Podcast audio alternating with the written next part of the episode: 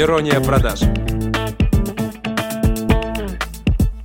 Всем привет, с вами подкаст «Ирония продаж» и Екатерина Яшина. Но сегодня я не одна, со мной в студии Рустам Фатахов. Девочки, приготовьтесь, 25 лет, продюсер онлайн-школ, уже 7 лет этим занимается, а также он является автором подкаста про инфобизнес, который является номером один в России. Рустам, привет. Всем привет. Давай сразу первый вопрос. Женат, холост? Женат к сожалению.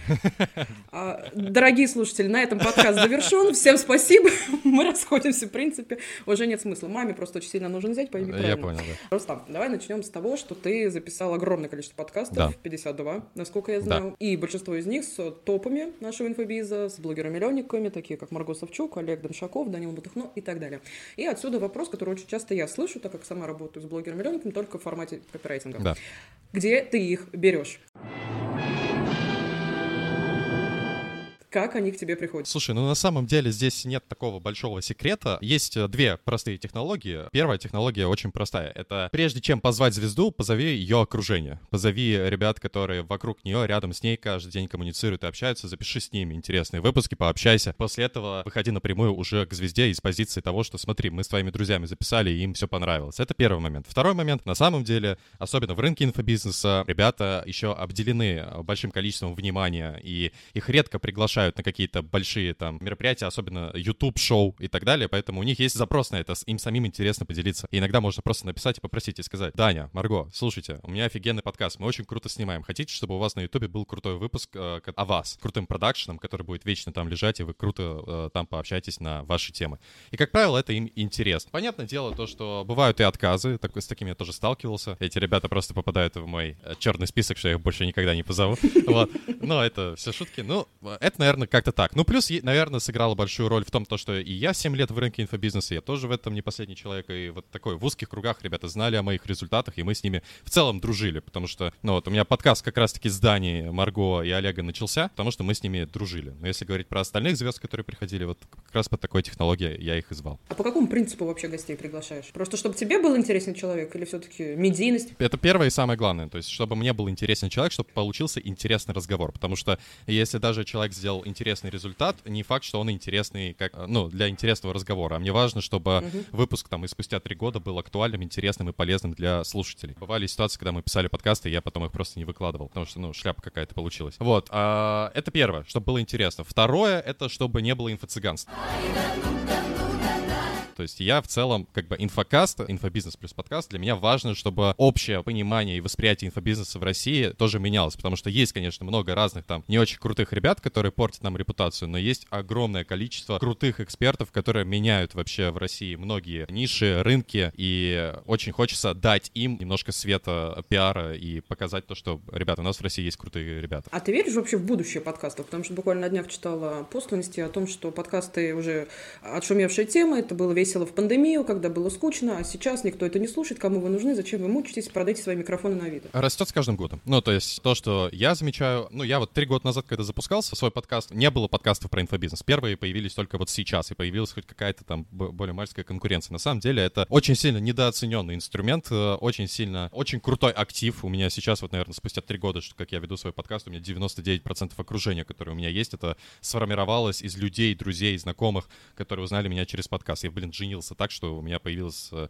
девушка, которая, если бы у меня не было подкаста, у меня бы ее не появилось. Ничего страшного, хотя как бы, ну, нихуя себе. Все очень просто. Пойду-ка еще запишу пару подкастов, понятненько схема. Спасибо.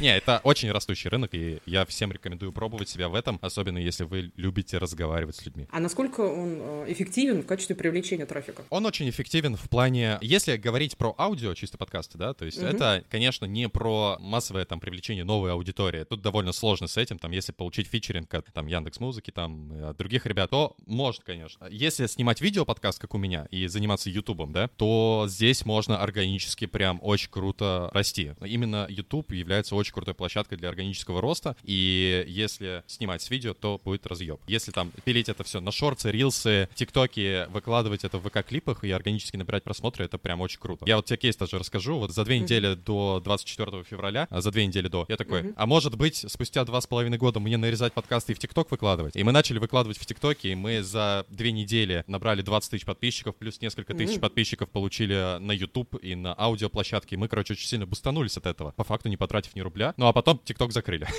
мы чуть-чуть поздновато начали этим заниматься, но все равно прикольно. Так что можно, конечно, расти. Ну подожди, про ни рубля это все-таки кокетство, потому что в любом случае продакшн сколько тогда стоит. Кстати, во сколько обходится продакшн одного выпуска на YouTube? 7 тысяч рублей. Да ладно? Всего? Да. Ну, то есть надо... Вы не, вы не едите на площадке? Ну, смотри, э, я к этому пришел тоже не сразу. То есть у меня первые выпуски я там тратил по 50-60 тысяч, потому что uh-huh. я там снимал студию, снимал все оборудование, uh-huh. брал оператора, постоянно были какие-то ошибки, пересъемки и так далее. Со временем просто, ну, ты собираешь правильную комбинацию. Ты понимаешь, что, что там, в какой студии тебе писать. Я нашел какую-то хорошую студию. Я пришел к ним и говорю, у меня 4 выпуска в месяц, дайте мне скидку. Дали, ну, типа, когда спрашиваешь скидку, обычно дают. Вот, потом я посмотрел там, как монтируют ребята, решил, буду монтировать сам. В итоге у меня, типа, ну, 7 тысяч рублей себе. Вот я снимаю в студии, в готовые подкастные с офигенными кадрами, с офигенным звуком, э, оператором, и это себе 7 тысяч рублей. О, нормально.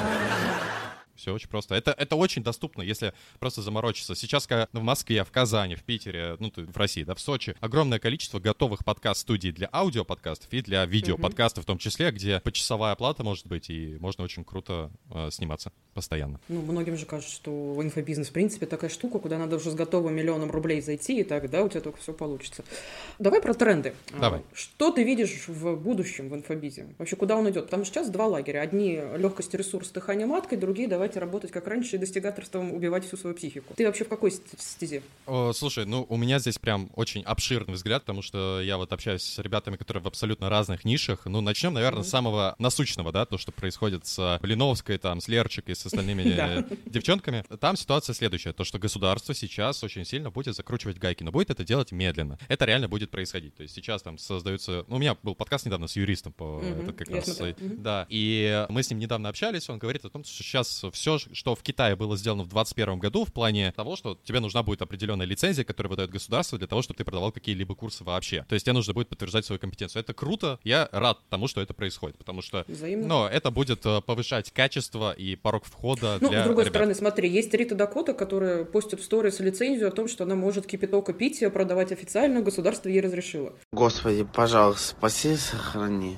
Нет, То есть такой это, же тоже это будет... другая штука. Это другая штука. Смотри, есть образовательная лицензия, которая стоит 5 косарей и 2 недели работы юриста. А есть э, вот новый проект, который сейчас делается, где тебе нужно прям... Ну, это другой уровень лицензии, это другой Это уровень. да, но аудитория вряд ли будет прям вникать, по номеру пробивать, проверять и так далее. То есть на тот же, этот, не помню, кипяток они пьют или шапочки свои да. делают. Все равно будут идти, думая, о, государство, сам Путин разрешил, давай, можно. Нет, смотри, э, э, э, сейчас я не в рамках продаж имею в виду то, что это на продажи mm. повлияет. Это скорее про регулирование государством. То есть если ты не будешь в этом плане а, чистым, если ты не получишь лицензию, то те, к тебе придут, как приходят сейчас. Это вот, вот эта тенденция. То есть года два назад, ну, вообще же в канале происходило. Ты мог что угодно да. делать. Ну и сейчас тоже есть немножко. А сейчас такого не будет, и это меня радует. Это первая, наверное, такая тенденция, которую я тебе скажу. А вторая тенденция то, что рынок просто а, растет. То есть мы писали подкаст а, с GetCourse ом. И вот а, 21 год, 97 миллиардов оборот школ, которые на GetCourse. И из которых 15% делали школы, которые открылись в 21 году. То есть в 21 году ребята открыли школы на GetCourse. Можно, да, называть GetCourse там вот это все? Да, да, да, да супер. И... Если Инстаграм, то он запрещен, давайте да, там да. на все будущее. И получается, около 15 лярдов сделали ребята, которые открыли школы прямо в этом году. Это прикольно. Потом случился 22 год, да, выключение Facebook, mm-hmm. там просто... Страшно, очень страшно. Трэш, mm-hmm. да, трэш в канале. И как ты думаешь, что случилось с рынком инфобизнеса в 22 году? Как, сколько они сделали? 95? 98. Ну, то есть там ну. а, он вырос, несмотря на, на все это. И сейчас, э, за первый квартал 23 года, рынок еще сильнее вырос. То есть конкуренция э, и вообще образовательный рынок растет просто семимильными шагами, и еще ближайшие лет 5 это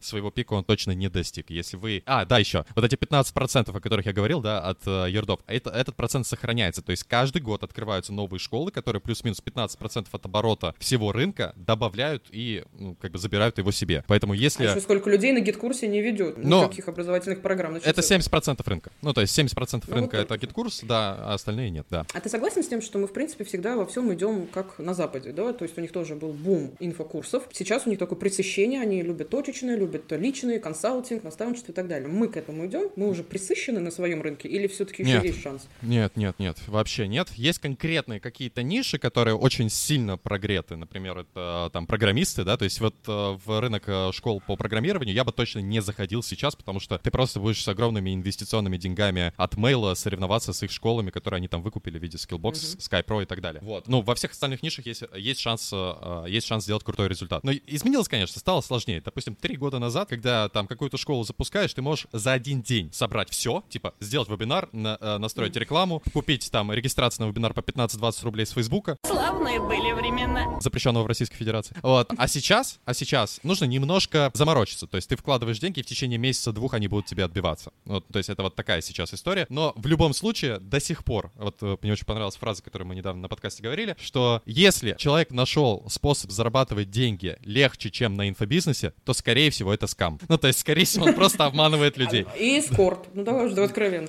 Ну хотя для эскорта еще худеть и худеть, Да, ну т- ладно. тут порог входа тоже тяжелый в эскорт все-таки. Ну да, и дачи в Дубае опять же нет.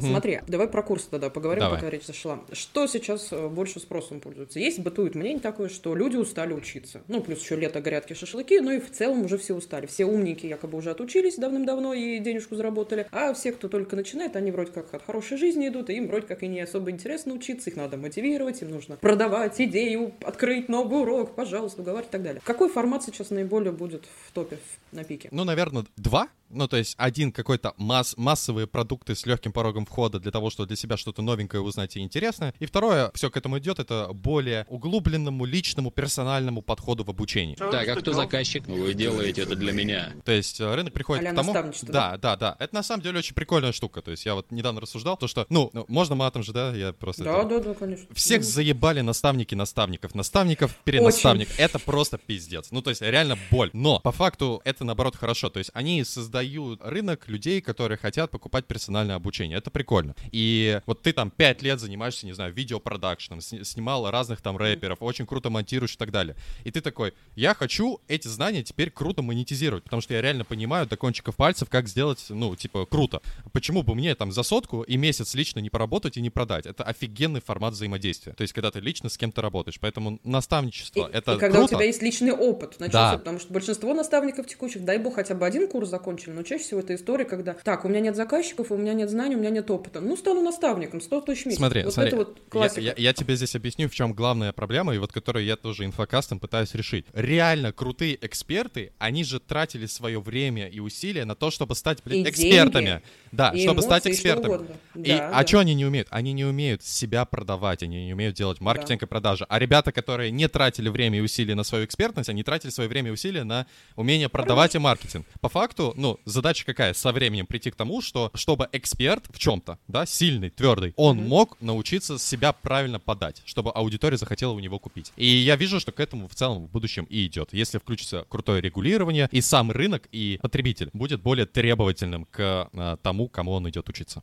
Это куда дальше еще идти? Вот. А не придем мы к тому, что все в итоге обладают знаниями, все друг друга чему-то учат, и просто уже некому покупать у кого-то продукты. Да нет, наверное, потому что дополнительное образование в целом и обучение, это должно быть частью жизни любого человека в целом.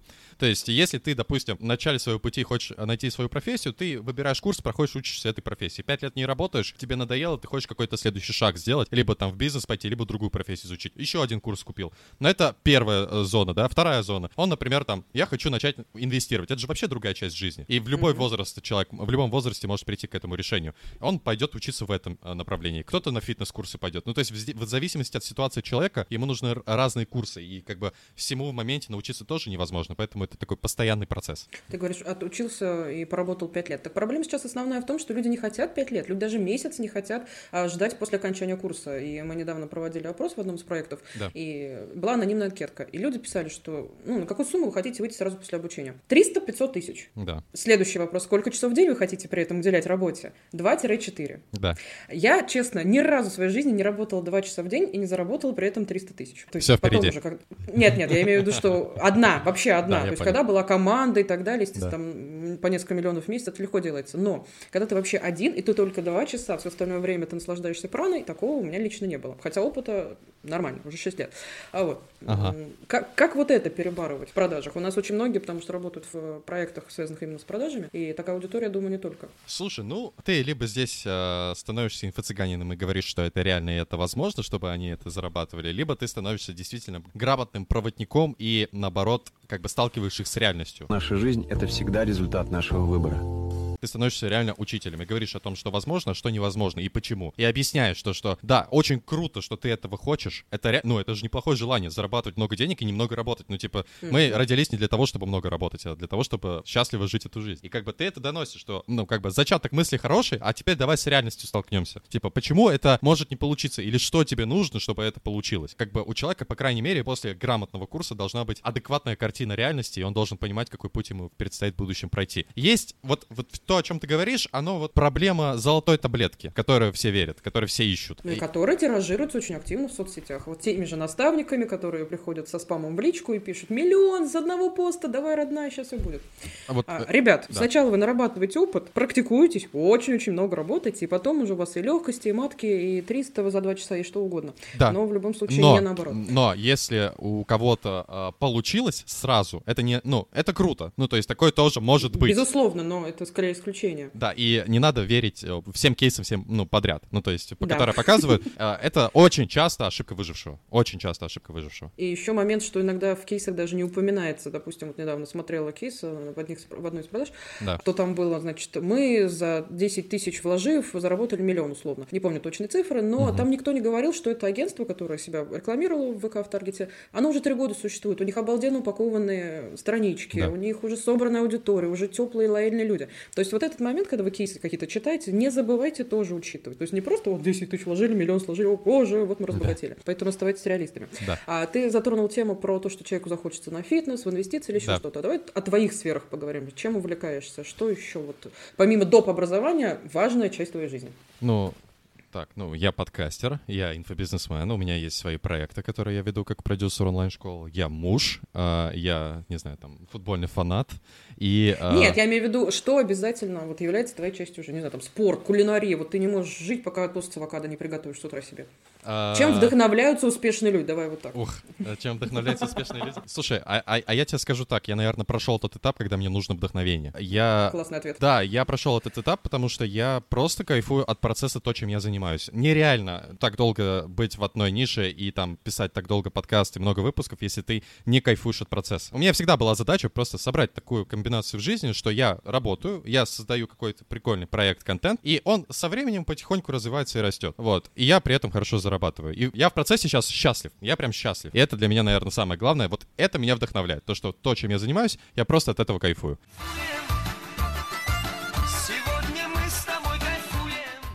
Вне зависимости от того, сколько я зарабатываю. Какие потрясающие слова, еще из уст мужчины, да молодого, господи, просто мед души моей, потому что а, вопрос, где взять вдохновение, звучит примерно на каждом моем эфире, неважно, продающий или обычный контентный, просто постоянно, ну где взять вдохновение, а у меня его нет, ну года четыре. Ну я да. вообще, я его просто не чувствую, мне нравится то, что я делаю, я просыпаюсь без мысли, какой сейчас год, зачем мне идти Да. на работу, мне все по кайфу.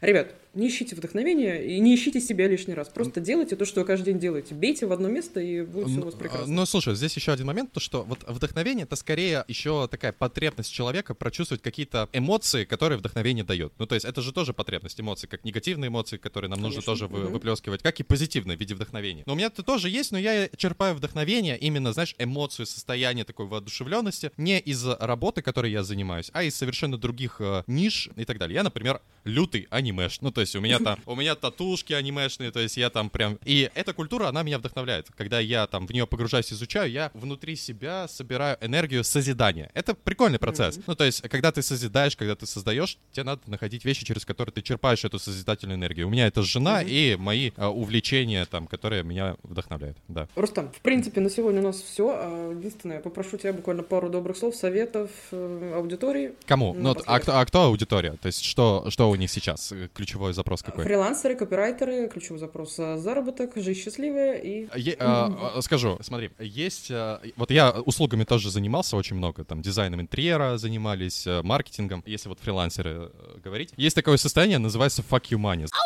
Знаешь такое состояние? Fuck you money. Ну, типа, Думаю, да. когда у тебя столько, Но- баб- столько бабла, что ты можешь любому клиенту отказать, если он тебе, ну, как бы не А, да, понравился. да, да. Короче, я пришел к выводу тому, что это в первую очередь состояние внутреннее, чем финансовое состояние. И я в своей жизни понял, что если ты начинаешь работать с клиентом только из-за денег, и тебе не нравится проект, тебе не нравится, то, какой он человек, тебе некомфортно с ним общаться, это сделка с Беги. дьяволом. Не надо этим заниматься, даже если это, типа, тебе нужно прям финансово. Потому что ты предаешь себя, ты попадешь там в депрессию, ты не будешь расти как специалист, и ты будешь несчастлив. Поэтому, когда ты работаешь с какими-то клиентами, работай только с теми, которые тебе импонируют, нравятся, или это для тебя точка роста, и не бойся то, что денег в моменте нет. Ну, все придет. Если будешь с таким подходом работать, э, и вот у тебя внутреннее состояние, идите нахер, если э, мне с вами некомфортно, я хочу работать только с теми, с кем комфортно. И это очень большой плюс современной реальности, digital мира там и так далее, то, что ты реально можешь собрать такую комбинацию и реальность вокруг себя, что ты общаешься только с теми людьми, с которыми тебе хорошо. Вот. Да. Я когда-то на фрилансе уходила сама лет шесть назад, именно из-за того, что просто